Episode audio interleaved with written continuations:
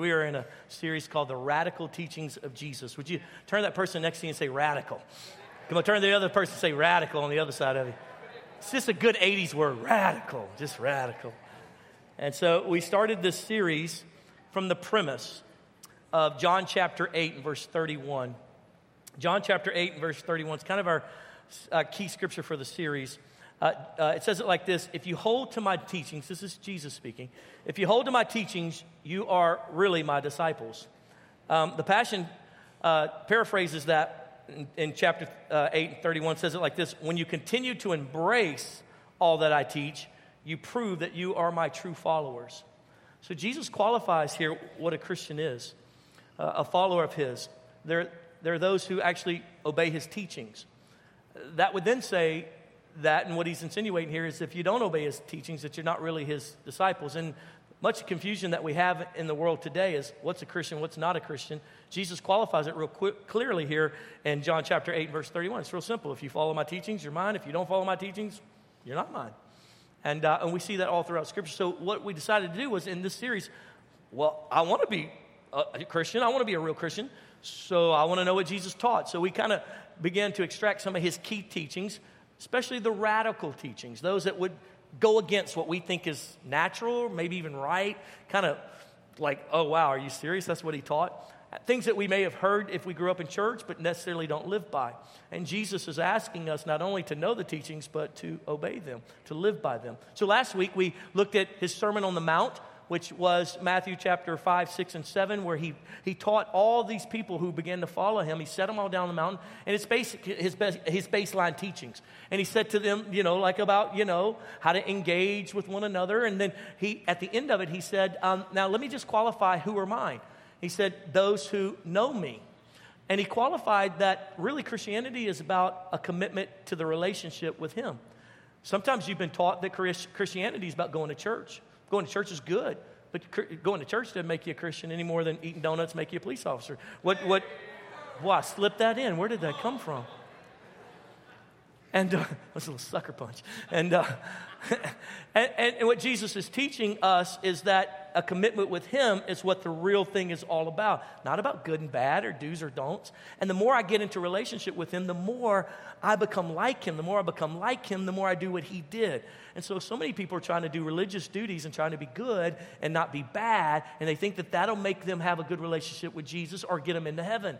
And Jesus is like, no, no, no, you got it reversed. You got the cart in front of the horse. You got, it, you got the script flipped. You got to get it back in the right order. Come in a relationship with me. Continue to develop a relationship with me by committing to the relationship through good or bad, through whether you agree or disagree. Stay in the relationship with me, and I then will take precedence in your life, and you'll start emulating me and start acting like me.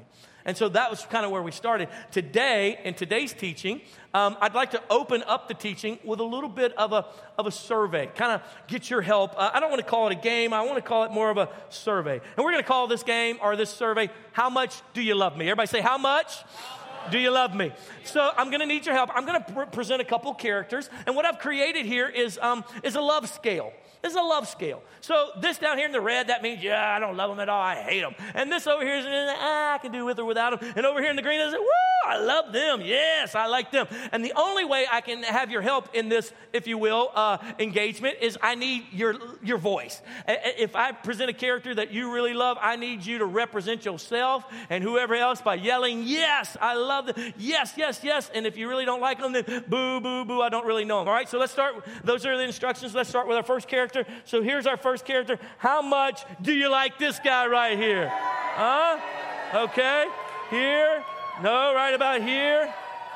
Right here. You want it back over here more? You want it back over here? Mickey Mouse. Right here? You like it? Oh, you like it right there. How much? Right about here. That sounds about right. Okay, good. So, oh wow, I'm surprised how much you guys love a giant rat. That's amazing and how much money he takes from you. That's, that's an awesome plan. All right, how about this next one, real quick? We'll get the next one. How about this guy right here? All right, and how about this guy? How much do you love this guy?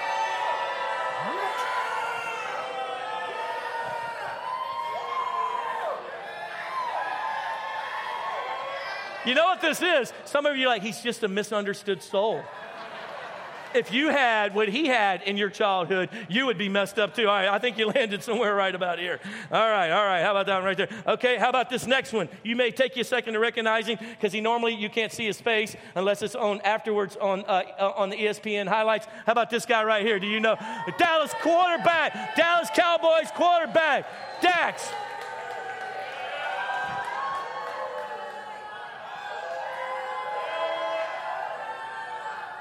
I, I can't get it. Let me hear you. Let me say, Whoa, I am dumbfounded that we got way too many Patriot fans in our congregation. What happened? Wow, that break, I don't know what to do with that. That was weird. Okay, all right, here we go. How about this next one right here? Let's see. How about this guy right here? Anybody?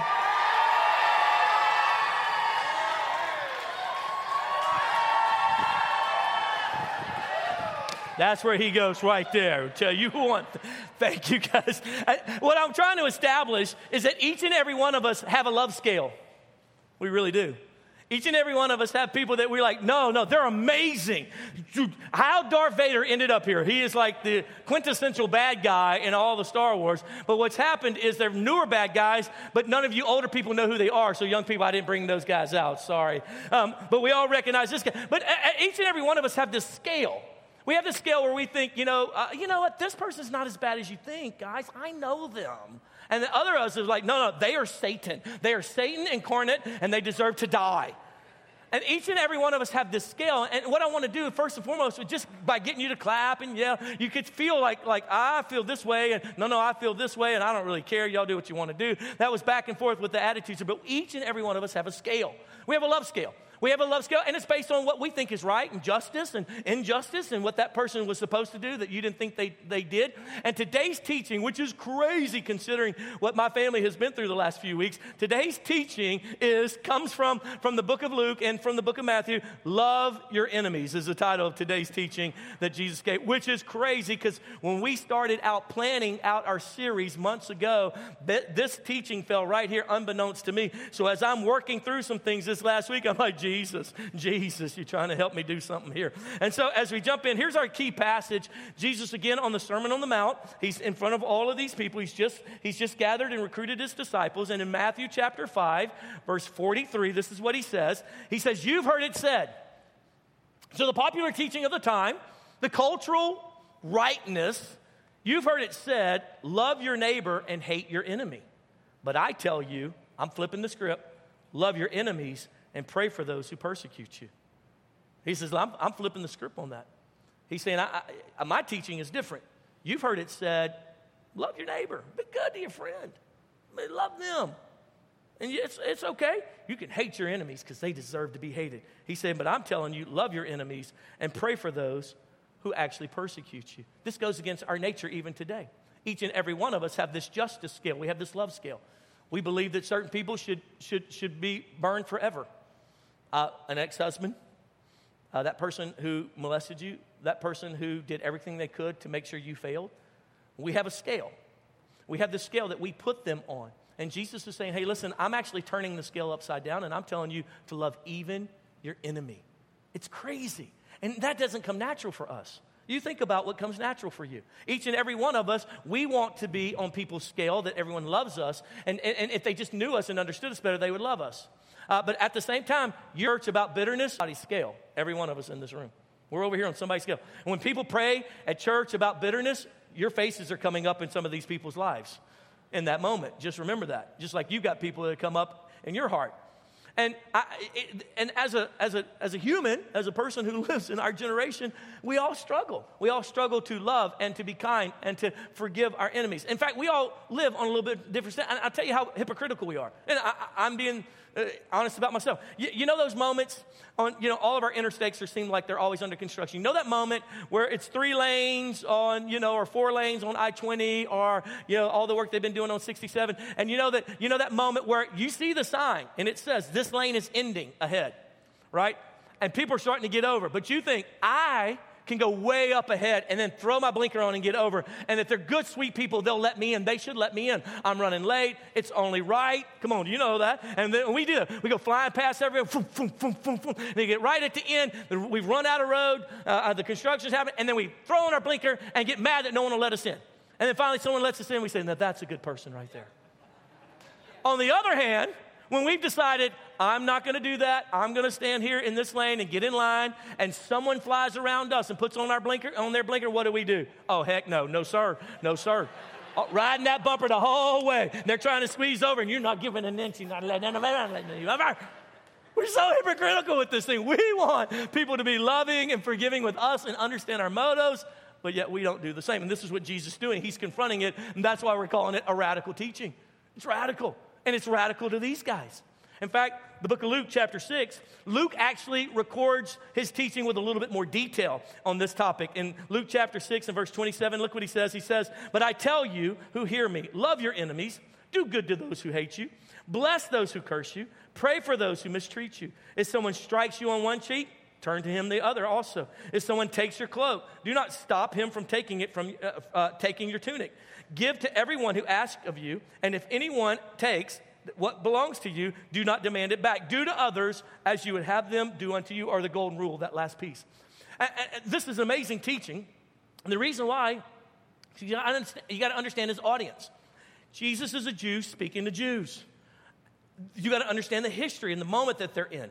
So he's sitting on a, on a mountainside. If you're a little, little hillside, you can picture the little grass flowing and then and the wind blowing through their hair.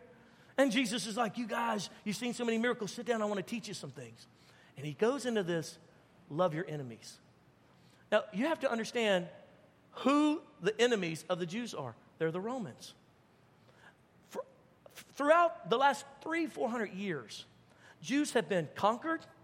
They have been paraded into, around. They've been kidnapped and taken to other places as a people group. They've tried to come back, they've been dispersed. They tried, they finally got a little bit of life going. The Romans allow them to, mm, you can have your little religious stuff and that kind of stuff, but we're still the boss. The Romans are dominating them. In fact, you know, uh, when Jesus teaches, you know, if someone asks you to go to a mile, go two miles, what he's referring to is there was Roman law that if a Roman soldier came walking through your village or you're out in the field, you know, cutting the grass, he could stop you, demand you, because again, they were the rulers. They had conquered the Jews. They allowed them to continue doing their normal life, and they taxed them and they built their roads with them and all these kind of things, but they still were subservient. You want to talk about, see, you don't even grasp that. We're, we're, we're Americans. Ain't nobody tell us what to do. We do what we want to do, how we want to do it. And you, have never lived under this kind of regime where, I mean, when, when you visit India, they still have some of that caste system where, I'm sorry, you were born into a lower level family. Or if you go into a, a, a country with a dictator and communism and all these different places, uh, the Chinese people, they don't have any real rights, if you will. And some of these Muslim countries and some of these places over the years where they literally dictate to the people, you were nothing, you were a nobody, and you didn't get to come up to this level unless you were born into it. And this is the season in which these people are living, and Jesus is confronting them on that. And these Romans literally could say, grab you and say, okay, carry my stuff for a mile. And by law, you had to. But Jesus, in teaching them, said, don't just carry it a mile, carry it two miles. They asked for your cloak, they asked for your shirt. Man, look, ask for your jacket, give them your shirt too. He says, go beyond that. This is what he's teaching. And he's telling them to do that. And he's referencing He's referencing enemies. Well, the first enemy that comes to their mind is the Roman, the Romans who dictate and dominate their lives, who tax them unfairly. And the Romans don't just tax them, they have all their little military militia uh, riding around. Can you imagine in the United States if there were hundreds of people that are part of the let, us let's, let's, let's say that Chi- the Chinese uh, come and they take us over. They allow us to continue as Americans, have our little religious stuff, but anytime they want to step in, they can shut down anything. And they drive around in their tanks. And if there's any kind of disruption, they just, they just kill everybody. They don't even have to worry about it. And that's what the Romans, the power that they have. The Romans then are taxing the Jews, but here's how they do it they don't get their own hands dirty. They hire it out. They subcontract it to Jews to tax the people. And the only way they get paid is if they can take whatever they want from the people. They don't care. We just want this much money. You go get the money from your people, and you can collect however much you want. So these tax collectors are super hated because they are they are working for the Romans, benefiting, getting rich off the Romans' taxation, and they're and they're overtaxing the people. And so you got this whole dynamic going. And Jesus says, "I tell you a new teaching." You've heard it said, the culture you live in is to hate your enemies, love your neighbors, but I tell you, love your enemies. Love those who take advantage of you. Love those who are prejudiced against you. We'll get into this here in a second, how he actually plays that out in, in a storyline about the Good Samaritan. And he goes into this teaching. Each and every one of us in this room have those people who we would call enemies. Each and every one of us have those people that we would say, you know, work against us. He starts with this first teaching. He gives us kind of, if you will, he gives us kind of four points. He gives us four steps, I'm calling it, to dealing with our enemies. Number one, love. Love your enemies. This word love is, a, is an extract from the word agape. And, and what, what he's talking about is to, uh, it's the kind of love that takes responsibility, that actually cares. He's saying, I need you to care for your enemies. I need you to, I need you, I need you to actually change your attitude about them. I, I need you to, to give undeserving grace to them. They don't deserve it. That's the love he's talking about. He's not talking about passionate love. He's not talking about intimacy. He, he, he's, he's talking about having grace and giving, and giving concession even though they don't deserve it. That's what he's talking about. It's that form of the word love. He says, I want you to give that to your enemies. This word enemies in the original Greek is echthros. And echthros, uh, you and I, if we sat around thought about, think about, it, we like, I don't really have that many enemies. I don't really, because when we use the word in English, enemies, we're thinking like Hitler, uh, you know, we're thinking like, you know, child molester, you know, like I don't really know anybody like that, something like that. But that's not the word actually in the original Greek. The understanding is those who try to take advantage of you, those who mistreat you, those, I would put it in perspective like this that guy at work who never will let you advance uh, that, that person in your family that's always posting against you. That, that, that person who always stirs up mess and creates drama. That's more the picture of who he's talking about. He's talking about our everyday, frustrating folks in our life, people who we cannot stand, that we would maybe not put on the, uh, I, we definitely wouldn't put them here, and we might would say, oh, you're talking about Hitler? No, I don't hate them that much, but they ride up in here somewhere for show. That's who he's talking about when he says, Love your enemies. He says, Love them. He says, literally, I need you to care about them. Now, I want to qualify this. Jesus isn't telling us to support their wickedness. We got to get that clear. For example, how do you love a snake? How do you love a porcupine? Well, you don't hug it, right? So he's not telling you and me to say, you know, that person who molested you, you need to be friends with them. No, that's not what he's saying. How would you love someone who's done something horribly wrong to you? There are people in my life, I love them so much, and the best way to love them is for us not to be together. That's the best way to love them. I, am kind, I'm gracious with them, but it's just not good for us to be together. Uh, what they've done, if, if someone who, who, who, maybe raped you or, or, or, or really uh, uh, uh some toxic environment at work, some, uh, he's not telling you to say, woo, He's not at all. He asked us to love them. What does love look like in reference to that relationship, to that individual? What does that look like? And for some of us, love is to say, listen, I, I, I, I won't speak evil against you. I, am not out to hurt you. I, I forgive you and I release you, but we're not friends. We're not friends. We're not going to be friends. It's just not going to happen. That's not bitterness. That's not hatred. I love you so much. The best thing I could do is just extract myself from, from this relationship. Or I need to protect by doing this, this, and this. He tells us to love them. Then he gives us a second teaching in this, and he says, Do good. Do good to those who hate you. Do good to these guys. He said, Do good. So, so he actually brings us into an action form. Do good. Uh, uh, you know, it, it's not, not so, here, here's the thing to understand it's about you and I providing what is needed for our enemies to see Jesus. He's trying to shift our mentality. So when you do good to someone who's done you wrong, what, what, what, you're doing is saying, you know what, Jesus is my Lord, and you don't have control over me.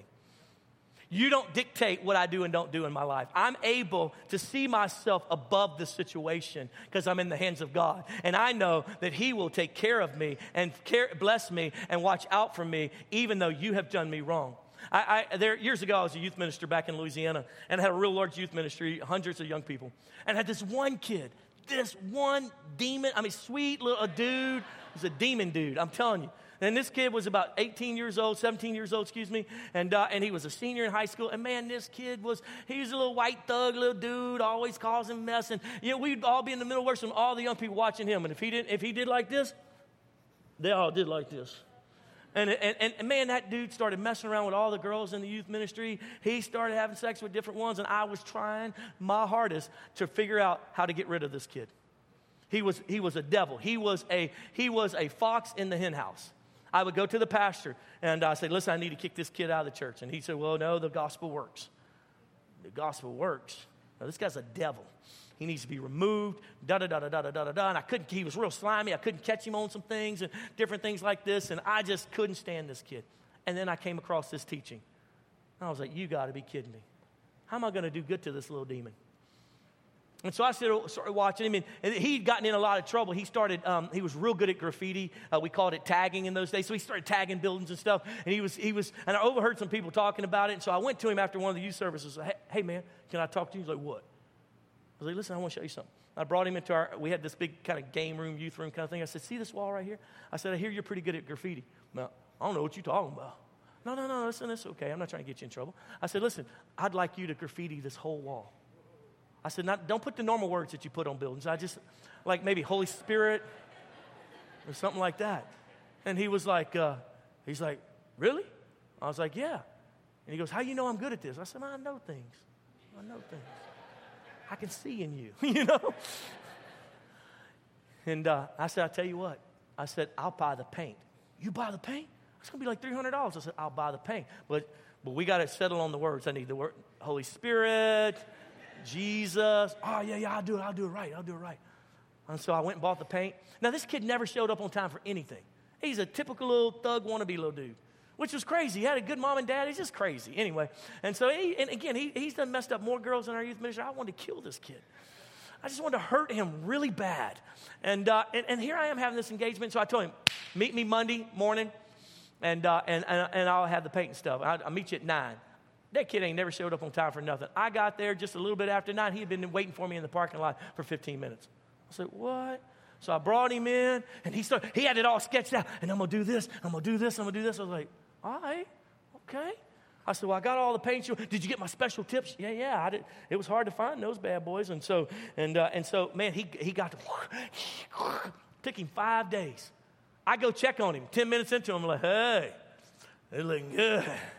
Oh, sorry, y'all ain't never huffed anything. Okay, so, so, so, I mean, oh, my eyes are watering. He's like, look, look, I put Jesus right here, man. Five days in. At the end of the five days, we sat there, man. It was, go- it was unbelievable. It was unbelievable. He sat there and, I, and he said, let me ask you something. I said, yeah. He goes, you hate me, don't you? Nah. Hate's such a strong word. It's such a strong word vehemently dislike you. Um, no, I mean, I don't hate you, man. He goes, Why you let me do this? His name was Corey. I said, Corey, I said, buddy, I just believe you've done a lot of damage in our ministry. You've hurt a lot of girls. I said, I just believe God's got a plan for you, though, man. He starts getting big tears in his eyes. I said, I just, I don't know. You're so smart, dude. You're so stinking talented. And just like using your life in the wrong way. And why won't you come to Jesus? Why don't you give yourself to Him? By this time, he's got his head down. He goes, Man, I need a change. Yes, you do. I am here, my son. Come, let us minister to you. I prayed with that kid. He gave his life to Jesus. I'm telling you, what was demonic and wicked and tragic, this kid turned around, became one of the best leaders I ever had. He was getting all these little thug kids saved, man. He's like, look, y'all gotta listen. Lift your hands right now. We worshiping y'all. Y'all lift your hands. Y'all trying to hold up their pants, you know. it was awesome. In fact, when we moved here years later, he was an adult, you know, and, and he moved here about a year afterwards to come help us with the church, man. It was awesome. Uh, we, had, uh, we were working with another church and helping with their young adult ministry and stuff like that. One, I'll never forget, this one person did me dirty. He was like, Pastor Adam, I still got connections. I said, nah, bro, nah, nah, nah. Luke chapter 6, we got to love our enemy, which you used to be sucker. All right, so keep moving. So he tells us, do good. Number three, he tells us, bless. Bless those who curse you. Bless those who curse you. I've seen some of you. You didn't know it. I was in the parking lot at Walmart. I heard you. I heard you. You, yeah. Well, you MFing too. I've heard you. so we got to learn this, man. And we bless those who curse you, which means to speak life over them. Speak life to them, speak life about them to others. It, it, it, it's, to, it's, to, it's to advance them with our words. It's to, it's to, it's to take the heightened situation and bring it down. Years ago, when my daughter was about 12 or so, she was Mariah, my middle child. When she was, you know, kind of that preteen age, I was trying to connect with her. You know, I had this good Christian rap CD, and, and so I would get her in the car. I was trying to connect with her, and we, we started singing it, and, you know, going down the road kind of thing. And, and so in those days, she thought dad was cool. And so, and so this particular time, we were right over there uh, in, in the shopping center over by the trampoline park, and we were coming around whatever that little restaurant is right there, and, and we had the windows down. We were pumping it up. Yeah, Jesus. And she's like, Daddy, you're the man. And we pump it up. And we came up, and you were in the drive through part, not the drive through pickup food, but just, you know, the parking lot where you kind of all drive through. Then there's the parking spots. And the car in front of me stops right in front of the little restaurant. And they stop, and so we're sitting there, we're waiting for them, we're waiting for somebody to get out, and you know, something like that. And we're just being, yeah, people walking by, we're like, yeah, yeah, Jesus. And, uh, and she's like, Dad, you're the greatest, right? And so we're waiting, waiting, waiting. And 60 seconds is a long time. Then it turned to like two minutes, three minutes. The guy, nobody ever got out of the car. And finally, the cars are coming the opposite way. There was a little break, so I, I figured, well, let me go around them. As I go to go around them, I, I didn't realize this guy jumps out of the passenger side. We've been waiting four or five minutes or forever. And all of a sudden, this guy jumps out and he goes running around the front of their car. He's a middle-aged, older, older white dude. And right as I'm coming up to him, and the headlights hit him, it's just starting to get dark. And he looks at me, he says something, but I got the music pumping, so I'm like, all right. And then he rocks around, and, and then he, he turns and he says something else on the other side of my car. I don't know what happened. The pastor, Christian rap, trying to show my daughter a good example. I threw the, what did you say? And he yelled something back. I said, I know you're not talking to me. And he yelled something back. I was like, I, I, don't even know what happened. Only gangsters and rednecks will understand what I, just, what I went to do. All of a sudden I went, reach up onto my seat. And he knew what that meant. So as I started doing it, he went running on inside. I was like, yeah, yeah. And my little girl's going, Jesus, Daddy gonna get us killed. I would say I missed the bless those who curse you right there. I, I didn't get that one down too good. Moving on, the fourth thing that he tells us to do, he says, and pray for them. Pray for them when they mistreat you. Pray for them. Ah, that is a tough one. Pray for them. That's why it's a radical teaching. Because I'm going to tell you right now, when they cut you off in traffic, your first words aren't, Lord, I just bless them. I want to speak life over there. I, I pray that their car will never break down. I just want to speak favor to their finances. You don't pray like that. You're like, you, Jesus, I love them says, pray for them. And again, you understand, when he tells us to bless them, that's to their face, that's to friends around them, that's to other people to speak. But when, we, when he then tells us to pray, that's us engaging about them with God. This is do good when you, when you talk to other people about them, bless them, talk good about them, even though they don't deserve it. Use your words to build them up. When you go before the Lord, what you need to do is you need to pray for them, strengthen them through Jesus. Now, you think, think about Romans. He's telling these guys who just who just who just treat them like like dirt. He's just talking about people who've been prejudiced with them. This is who he's telling them to deal with and how to deal with them. He says, I know you've heard it said, I know this is how you've lived, but this ain't the right way. Not if you're going to follow me. If you're mine, if you're a real Christian, if you're a real disciple of mine, then I need you to do this. I need you to obey my teaching in this. Guys, I'll tell you, there's a lot of people call themselves Christians. That, this, that teaching ain't nowhere in their in their, uh, you know, portfolio.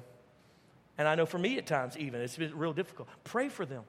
Years ago, there was a ministry that Jamie and I was a part of, and they really did do, do us kind of dirty, really dirty. I'm trying to soften it and be sweet. And, uh, and I can remember, you know, driving past that place months later. And I drove past them, and I'm like, yeah. Ah. And this teaching came back to me. Pray for those Pray for those who mistreat you. I was like, right. God, I pray. I pray you would expose them. I pray the truth would come out. The Bible says you'll know the truth, and the truth will set you free. Let the leader of that thing be exposed. And he's like, I'm not listening to you. La, la, la, Literally, that's how God and I talk. He's like, I'm not listening to you. That's not the right attitude. That's not what I'm talking about. He started working on me. So I started praying, Lord, I pray you bless them. I pray you bless their ministry. Lord, I ask you to cover them. I ask you to strengthen them. Lord, they have a flesh just like I have a flesh. Their flesh has affected me. I'm sure my flesh affected others. Uh, Lord, I just pray, Lord God, that you would do something miraculous. And I want you to know, I don't know if it helped them at all, but it helped me. Because so, here's the deal this is all about you and I not becoming bitter. This is about you and I being able to live our life that no one has control over us but Jesus Christ is our Lord. Not what someone did back 20 years ago. When are you going to stop talking about what they did 20 years ago? When are you going to start referring back to the same enemy? You have the same enemy. We got to hear about it. And not only that, but when it ain't this enemy, it's a new enemy. Your last job, the boss was he was a punk. He was a jerk. He didn't want. He didn't pay you right. Now that you at, your new job, you've been there six months. Boss is everybody's out to get you. You always got these enemies. You always got these enemies. And the reason why is because it's become a pattern in you. And there's nothing but there's nothing but bitterness going down in your heart. We got to get that out. And the way we get that out, pray for them. Bless them. Do good to them. Love them. Change your heart. Change your nature towards them. Because no one should control your destiny. No one should control your heart. Though you be in prison, your heart is alive. Live to Christ. The love of God abounding in our hearts so that you and I can live the life we're supposed to. Jesus tells a story about that. He puts it in practical later in his teachings. He puts this, this teaching into a practical, um, everyday life scenario. We call it the Good Samaritan story. For those of you that have never heard it, uh, in the book of Luke, chapter 10, Jesus begins to tell a, a, a story. He, he, has this story. He calls them, they call them parables. They're a story with a spiritual implication. So he's going to teach this truth about loving your enemies. And he tells it, he, he creates this scenario, this storyline. He said there was a Jewish man who was going back to, uh, going out to do business. And as he was between cities and he was on this kind of, this road, uh, you know, kind of more excluded road, robbers jumped out, drug him off to the side, robbed him.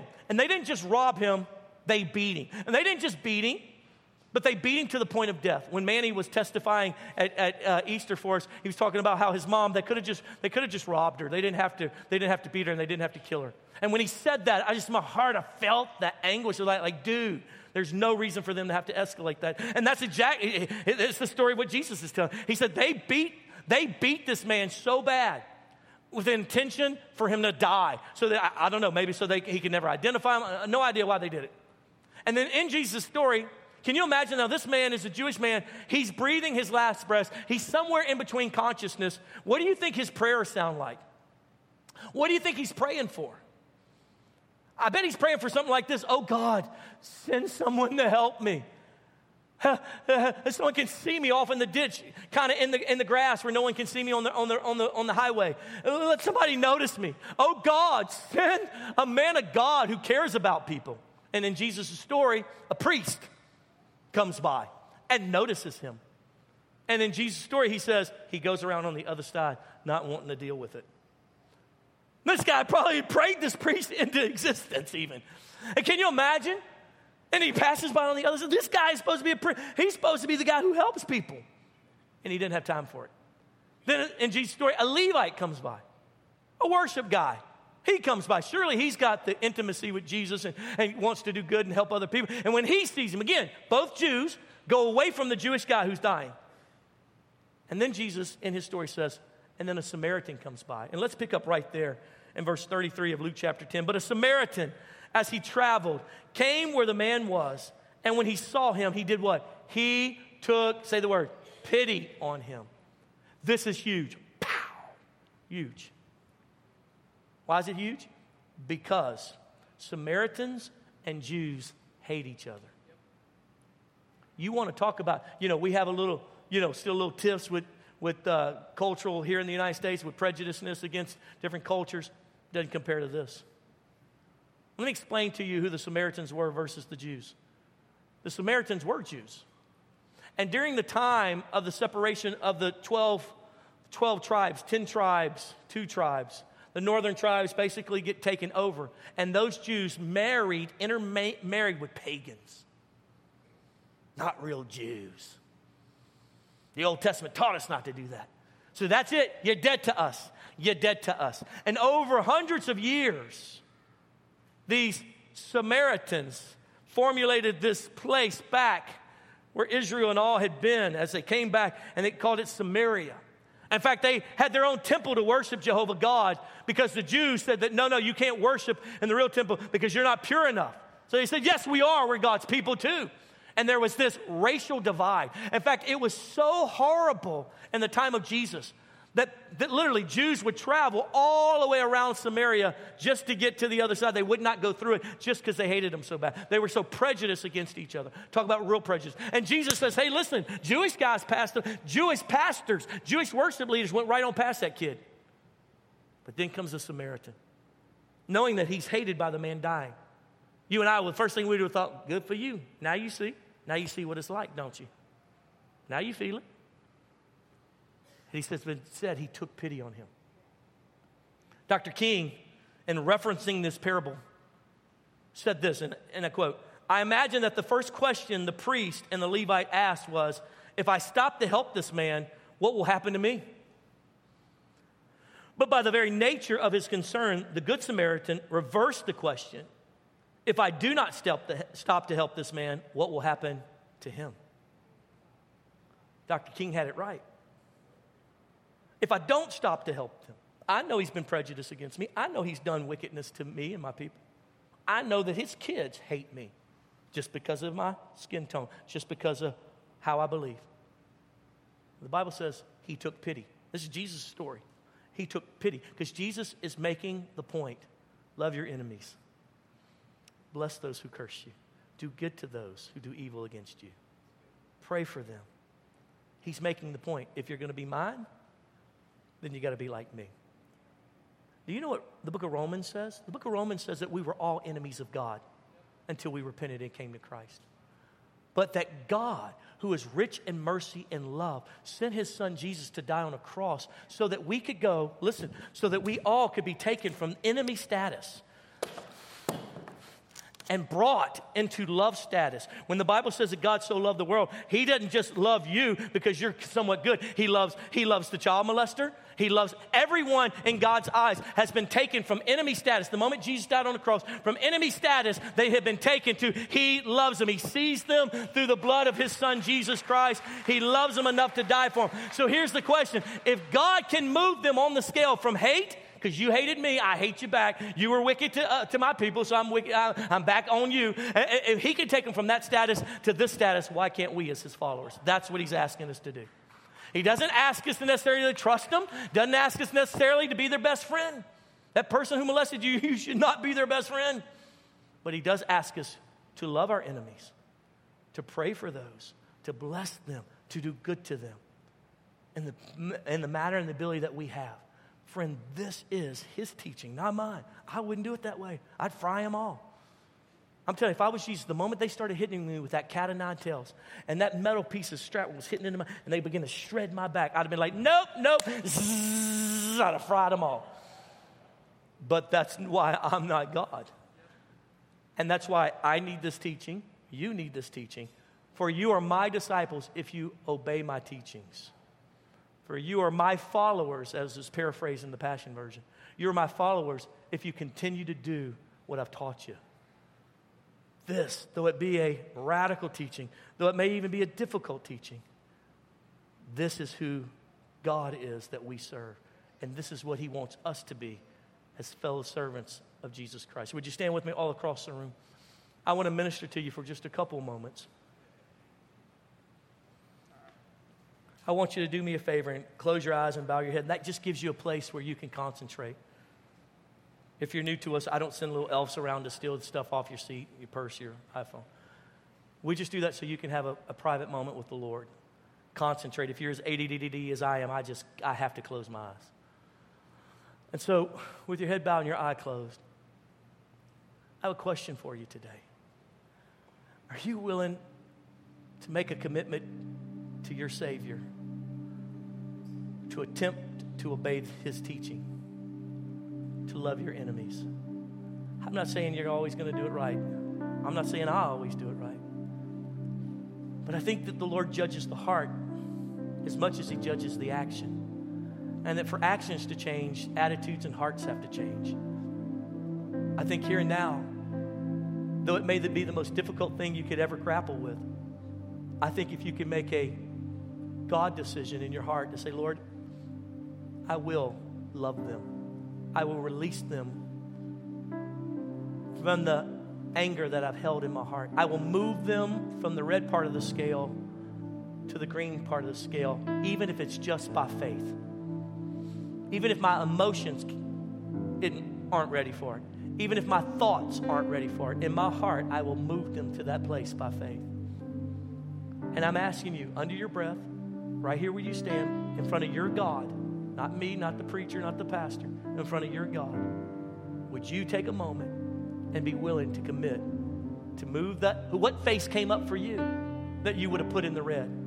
What face would you have said, uh, yeah, I got somebody I don't like, all right, and I got good reason. I got somebody I actually hate. I wouldn't call them an enemy, Pastor. Oh, oh, now that you've explained an enemy, yeah, that's definitely who they are.